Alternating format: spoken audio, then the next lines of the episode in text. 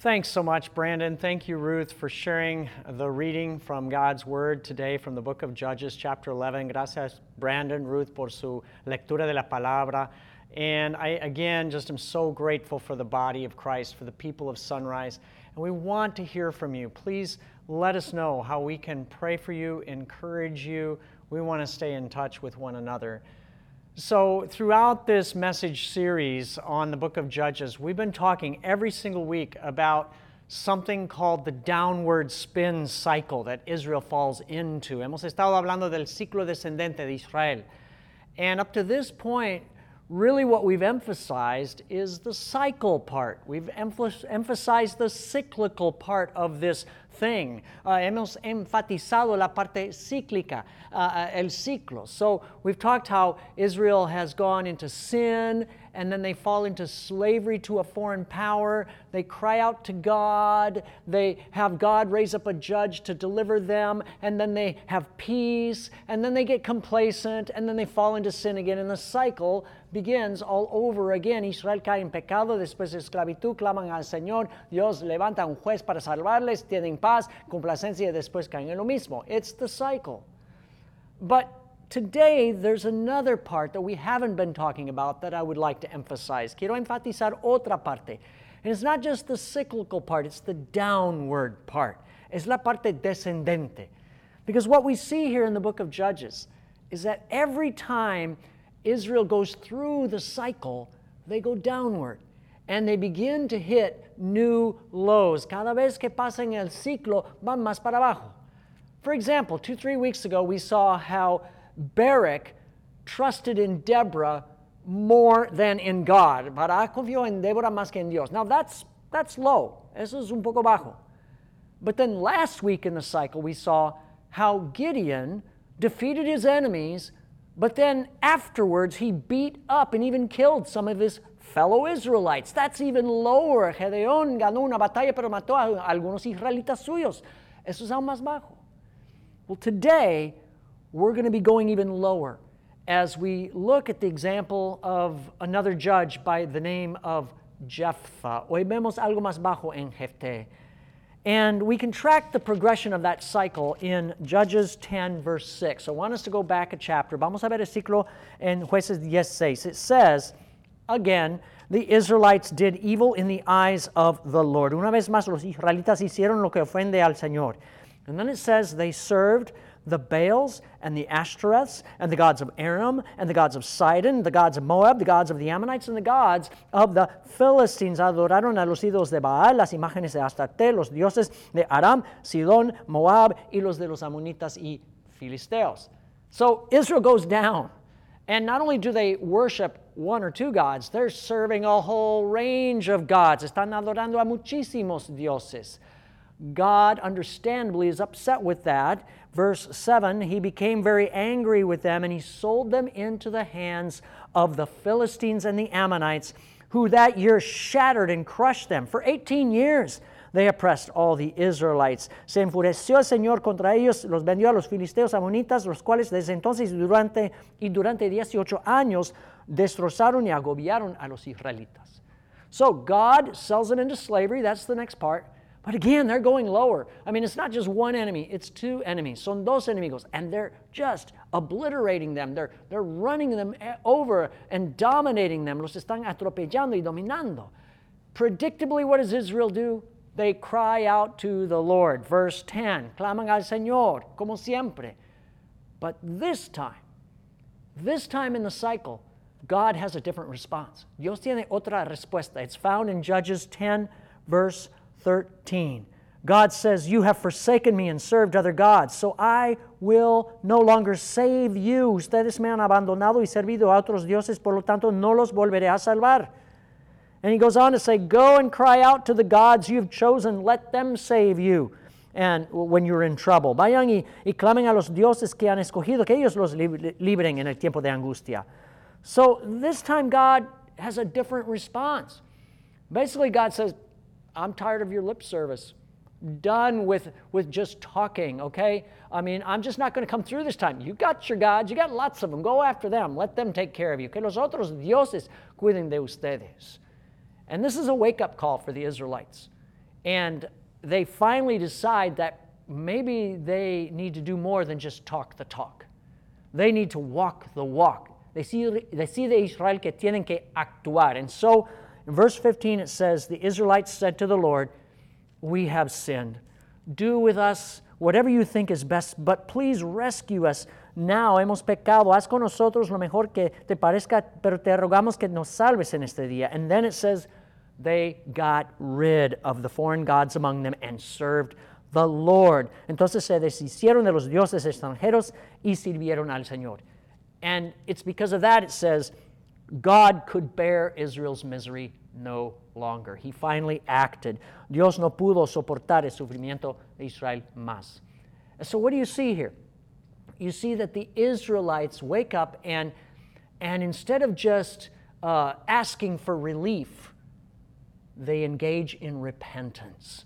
A true change of heart, a true change of direction and behavior. En vez de buscar alivio, muestran el arrepentimiento, un cambio de corazón. And then that's where we turn the page, and in chapter 11, verse 29, we read Then the Spirit of the Lord came upon Jephthah, this new judge, and it says he advanced against the Ammonites to attack them. Entonces Jefté, poseído por el Espíritu del Señor, uh, uh, recorrió Galaad y Manasés y avanzó contra los amonitas. So here God's Spirit comes upon this new judge, Jephthah. He gets an army together and he goes after the Ammonites to get them out of the land. Jefté, poseído del Espíritu, va en contra de los amonitas. So far, so good. This is, this is a good thing. Esto es bueno. But then, look at Judges 11, verse 30. Something happens. For some crazy reason, Jephthah just kind of goes rogue. Listen to what it says. It says, Then Jephthah made a vow to the Lord. If you give the Ammonites into my hands, whatever comes out of the door of my house to meet me, when I return in triumph from the Ammonites will be the Lord's, and I will sacrifice it as a burnt offering. Jefté hizo un juramento solemne al Señor, si verdaderamente entregas a los amonitas en mis manos, quien salga primero de la puerta de mi casa a recibirme cuando yo vuelva de haber vencido, vencido a los amonitas será del Señor y yo lo ofreceré en holocausto. What is up with this? I mean, here's Jephthah. He has everything he needs for success. Tiene todo lo necesario para el éxito. He has the Spirit of the Lord.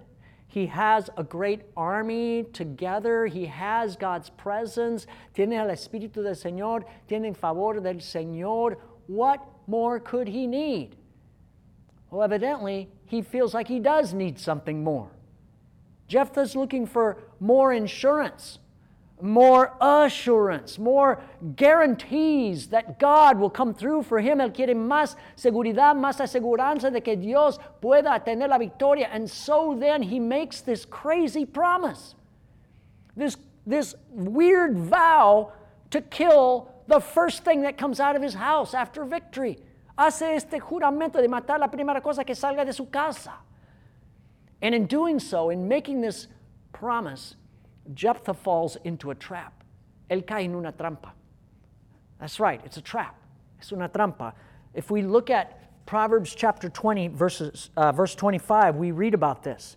Proverbs 20, verse 25 says, It is a trap for a man to dedicate something rashly and only later to consider his vows. Trampa es consagrar algo sin pensarlo y más tarde reconsiderar lo prometido. Now, I think it's important right here that we establish something. We need to make something clear. Hay que aclarar algo. God asked Israel to get rid of their foreign gods. Dios le pidió a Israel deshacerse de los ídolos. And what did Israel do? They, they obeyed. They did that. Lo hicieron. That was good. That was a good thing. This was bueno. Uh, God asked Jephthah to get the army together and go after the Ammonites. Jephthah did that. That was a good thing. Jefté, Dios le pidió a Jefté atacar a los amonitas y lo hizo. Eso fue bueno. But God did not ask Jephthah to make this crazy promise. No le pidió Dios esta promesa. He did not want him to do this at all. And that is not good. That's bad. Eso es malo. How bad is it? ¿Qué tan malo es? Well, if we look at verse 32 of chapter 11, it says, Here's how bad. Jephthah went over to fight the Ammonites, and the Lord gave them into his hands. Jephthah cruzó el río para luchar contra los Ammonitas. El Señor les entregó en sus manos. So, so far, so good. He goes and he has success. But then we come to Judges 11.34, Jueces 11.34. When Jephthah returned to his home in Mizpah, who should come out to meet him but his daughter? dancing to the sound of tambourines. She was an only child. Except for her, he had neither son nor daughter. Cuando Jefté volvió a su hogar en Mizpa, salió a recibirlo su hija uh, bailando al son de las panderetas. Ella era hija única, pues Jefté no tenía otros hijos. So Jephthah makes this crazy promise to God, a promise God didn't look for or ask for, and it ends up being a promise to kill his one and only child, his only daughter. Él hace una promesa que Dios nos pide, es una promesa de matar a su hija. And not only that, but when his daughter comes out to meet him, Jephthah blames her. Echa la culpa a ella. Look at verse 35. He tears his clothes as a sign of grief and he says, My daughter, you've made me miserable. Oh, yeah? You've made me miserable and wretched because I've made a vow to the Lord that I cannot break. Ah, hija mía, me has destrozado por completo, eres la causa de mi desgracia. Le juré algo al Señor y no puedo retractarme.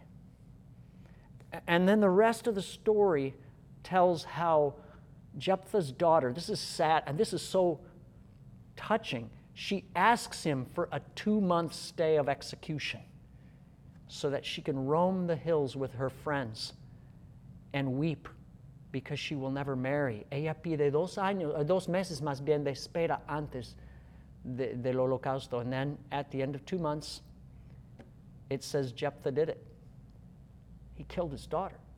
Él mató a su hija, burned her alive, la quemó viva. And without a doubt, this is a new low in the book of Judges. This is very low. Es un, una parte muy baja en el libro de jueces. And the tragic thing is, God never asked for it. Dios nunca lo pidió. God never needed it. Dios no lo necesitaba. He didn't want it. He didn't require it. He wasn't looking for it. No lo requería. In fact, if Jephthah had broken this vow and had not sacrificed his daughter, God would have been happy with that. God wasn't asking him to follow through. Dios no le pidió que siguiera con su voto, con su, su juramento. See, God is not a God who asks for the death of children. God does not ask for child sacrifice. Dios no pide el sacrificio de niños. There's only one time only one time in the entire Old Testament where we find in the Bible that God asks someone to kill their child. Solo una vez Dios pide el sacrificio del niño. It's in Genesis chapter 22. It's a story that maybe you've heard. It's the story of Abraham. God calls Abraham and says, Sacrifice your son Isaac. Kill your son Isaac. Uh, Dios le pide a Abraham sacrificar a su hijo Isaac. And if you read that story, you find that the reason God did it was not because he wanted Isaac to die, but he wanted to test Abraham's faith. Dios no quería que Isaac muriera, sino que, que quería probar la fe de Abraham. And, so, even at the very last second, when Abraham's willing to follow through and to plunge the knife into his son, God sends an angel to stop Abraham from doing that. Un ángel de Dios detiene a Abraham cuando está a punto de apuñalar a su hijo. Why? Because God's not a God who wants child sacrifice. That's not what God asks for. There's another place in Scripture that shows the heart of God. It's in Jeremiah chapter 7, verse 31. Jeremías 7, 31. This is years later, and the prophet Jeremiah records God's words. God is speaking of the terrible things the Israelites were doing years later. Años después, Dios habla de las cosas terribles que hace Israel. And this is what it says it says, They, the Israelites, have built high places. They've built altars in the valley of Ben Hinnom to burn their sons and daughters in the fire, something I did not command, nor did it enter my mind. Dice que los israelitas construyeron un santuario pagano en el valle de Beninón para quemar a sus hijos y a sus hijas en el fuego, cosa que jamás ordené, dice el Señor, ni me pasó siquiera por la mente. You see, God does not ask for child sacrifice. God doesn't look for it. It doesn't even enter his heart or mind, ni pasa por la mente de Dios pedir el sacrificio de, de un niño. So the question is, why did Jephthah do this? ¿Por qué lo hizo? And the answer seems to be this that this is the kind of thing that all of the other gods do. All of the other gods ask for child sacrifice. And Jephthah thought he could do that with God, but he didn't know God. Jefté no conocía a Dios. Los otros dioses hacen esto.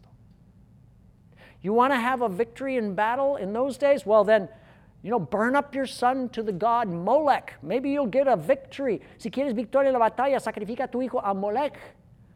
Or, or do you want Chemosh, the Babylonian god or the Moabite god, to help you in battle? Well, then, go ahead, kill your daughter. Si quieres la ayuda de Chemos, pues mata tu hija.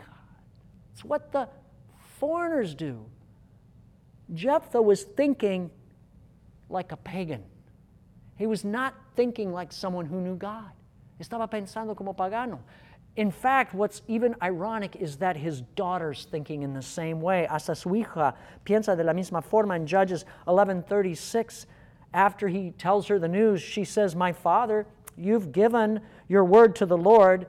Do to me as you promised, now that the Lord has avenged you of your enemies. Padre mío, dice la niña, le has dado tu palabra al Señor, haz conmigo conforme a tu juramento, ya que el Señor te ha vengado de tus enemigos. See, they didn't know God. There is an important but hard lesson for us to take from this unfortunate story. Hay una moraleja muy importante aquí. And I think it's this. When we make a rash vow or when we offer a sacrifice to God that God does not ask for, cuando hacemos un juramento, hacemos un sacrificio que Dios nos pide, what we're really doing is we're showing that we do not believe that God is enough. We show that we don't believe God is able to help us in the circumstances that we're facing. We need something more. Cuando hacemos ese sacrificio, ese juramento, mostramos que no creemos que Dios es suficiente en las circunstancias. Oh God, just get me through this and I'll cut all my hair off. Oh God, if you save me from this, I'll become a monk. I will never do anything bad again. I'll go to church every Sunday. Dios, si me ayudas, voy a cortar mi cabello, voy a hacerme monje. Have you ever made a promise like that? And then later you're like, oh boy, what did I just get myself into? See, that's the way Jephthah was thinking. He had God's Spirit, he had God's presence, he had God's favor. And yet somehow that was not enough. Él tenía la presencia, el Espíritu, el favor del Señor y no era suficiente eso. He wanted more he wanted an edge. He, he wanted really to manipulate God, to, you know, to kind of twist God's arm, coerce God, control God into giving him the result he wanted. Quería manipular y controlar a Dios. But here's the thing about God that we need to understand God cannot be manipulated, God cannot be controlled. God cannot be coerced. No puedes controlar ni manipular a Dios. There's, there's really only one thing you can do with God, and that's trust Him. Believe in Him. Solo hay que confiar en Dios. And, and for whatever reason, Jephthah couldn't do that. In fact, after the death of his daughter, if you read on in the book of Judges, what you find is that Jephthah gets into this uh, fight with another tribe, the tribe of Ephraim, fellow Israelites, and they go to war. And as a result of that war, 42,000 Ephraimites die.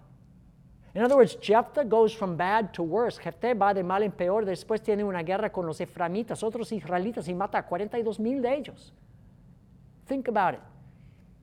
The sacrifice of his daughter then leads to the sacrifice of 42,000 of his own people. Sacrificio de su hija le lleva a sacrificar a 42 mil. It's going downward. It's a new low. But we need to say, thank God. Thank God He doesn't operate this way. Dios no es así. God is not like this. God does not ask of us the sacrifice of our sons or our daughters or any other human being in order to, to get what we need or to pay for our sins. Dios no pide el sacrificio de nuestros hijos o cualquier otro ser humano. And the reason is clear because God Himself has made the sacrifice. God Himself has stepped in and He's given up His only child, His only Son, Jesus. Dios mismo ha hecho el sacrificio de su Hijo Jesús. John 3:16 in the Bible gives us the plan. God so loved the world that he gave.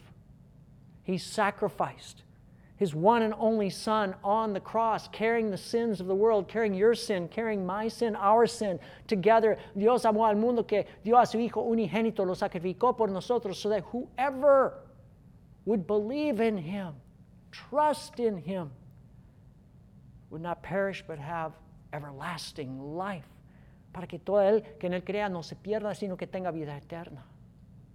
You see, God the Father and Jesus the Son got together and they made this crazy vow, this crazy promise to risk it for you and me.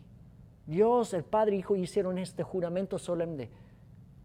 And Jesus was raised up to life to give us life, abundant life, eternal life, life that starts now, but it continues beyond this life, into the new heavens, into the new earth. We have been given this solemn promise by God. Tenemos la promesa de vida abundante por la resurrección de Jesús, vida ahora y para siempre. And not only that, we have a guarantee. We have a guarantee. The guarantee is the Holy Spirit. El Espíritu Santo es nuestra garantía. The Bible says that guarantees what's going to come. And the Holy Spirit reminds us of the promise that God the Father and Jesus the Son have made. Nos recuerda de la promesa. And the promise is this it is enough. The sacrifice of God's only Son is more than enough. El sacrificio del Hijo de Dios es más que suficiente. So, what does this mean for you and me today. ¿Qué significa esto? Well, I, I think one thing is that we need to beware. We need to be careful. Tenemos que tener cuidado. We need to beware of the temptation to sacrifice our children on the altars of convenience or success, on the altar of working hard to get that mortgage paid, on the altar of, of our own activities. Tenemos que estar conscientes de, de la tentación de sacrificar a nuestros hijos en los altares de la conveniencia o el éxito.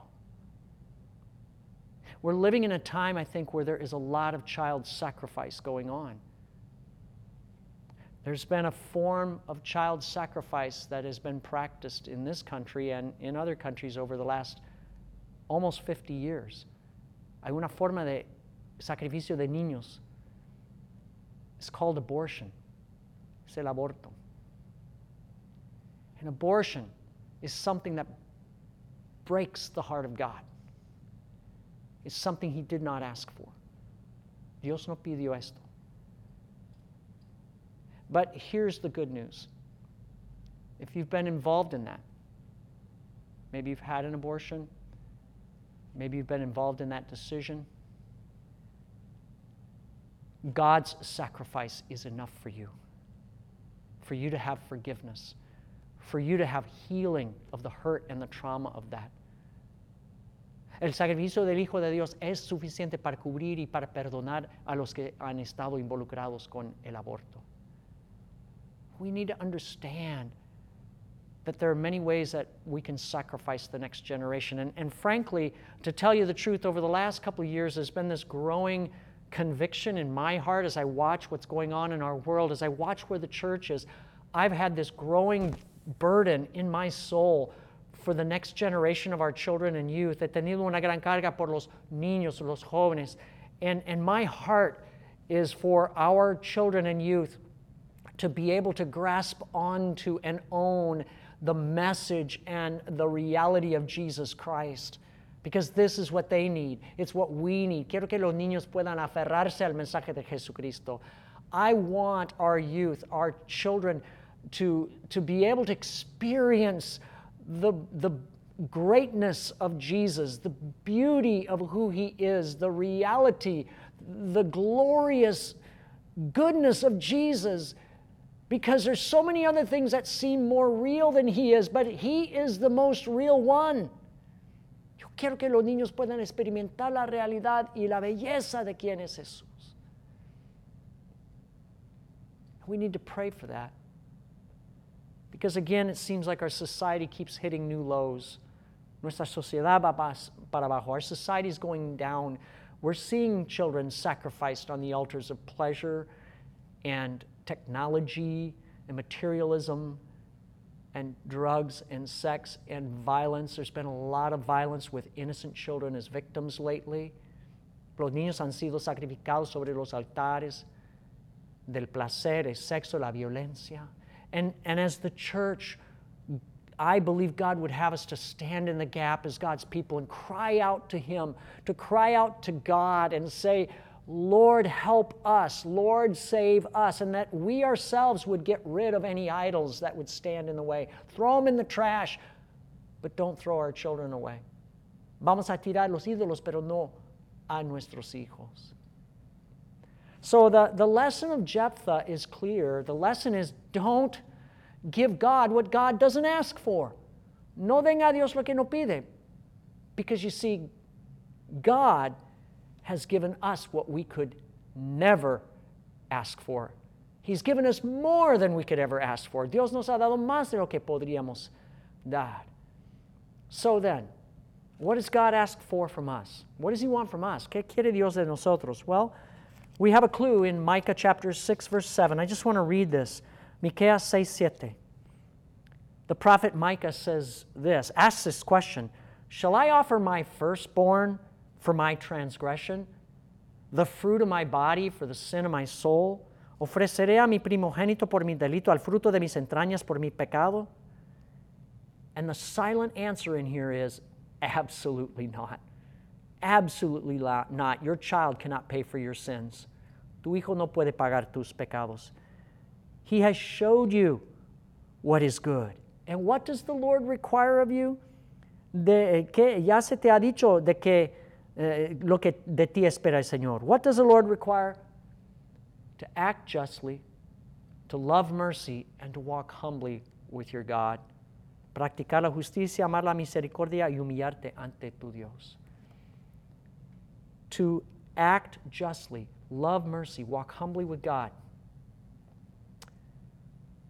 I can't do that perfectly, but that is what God asks for. So, how do I begin? ¿Cómo comienzo esto? Well, I need to get connected to the one who does, Jesus. Jesus is the one who perfectly acts justly. He loves mercy and he walks humbly with God. I need to trust in him and walk with him. Tengo que caminar con Jesús, quien practica la justicia, ama la misericordia y se humilla ante Dios. So, this morning, if you're at your home and you have children with you, youth, maybe you don't. Here's what I'd like to do I'd like us to pray. I'd like us to have a prayer time where we offer up our children to God. Vamos a orar para ofrecer al Señor a nuestros hijos.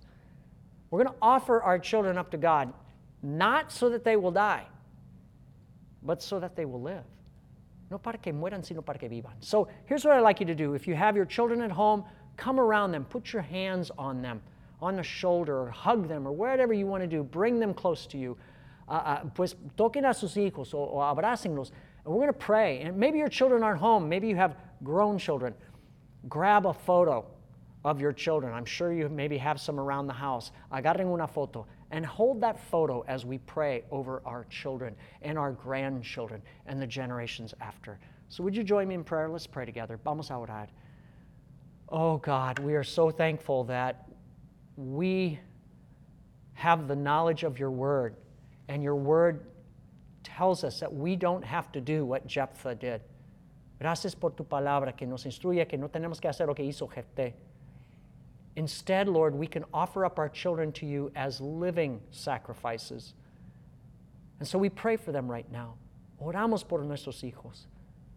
Oh, dear Jesus, our children, our grandchildren are facing challenges to their faith and challenges to their lives that many of us never had to face. They're growing up in a world that keeps getting more complex, a world that seems to be spinning downward and we don't have the ability to protect them. No podemos proteger a, a nuestros hijos y nietos, Señor, en este mundo que va cada vez más para abajo, but you can. And so, Lord Jesus, we entrust them to you. We entrust them to you, Heavenly Father, because we know you know the pain of giving up your only Son for us. Has dado a tu Hijo por nosotros, Señor. And so we give you our children. And it's because of what you've done through your Son. We know you have a plan to prosper, to encourage, to bless. Lord, help the next generation to take the, the mantle of the gospel, the, the message of the gospel of Jesus, and run with it and share it with their children and their children and their children and their children until you return, whenever that is. Que la próxima generación pueda compartir el mensaje con sus hijos y sus nietos y cada generación hasta que tú vuelvas, Señor. Lord, we thank you for our young people. We thank you for babies, from the ones that are in the womb to the ones that are among us. Uh, Lord, give us open hearts and bless the children. Bendice a los niños, oramos. We pray this in Jesus' name. Amen.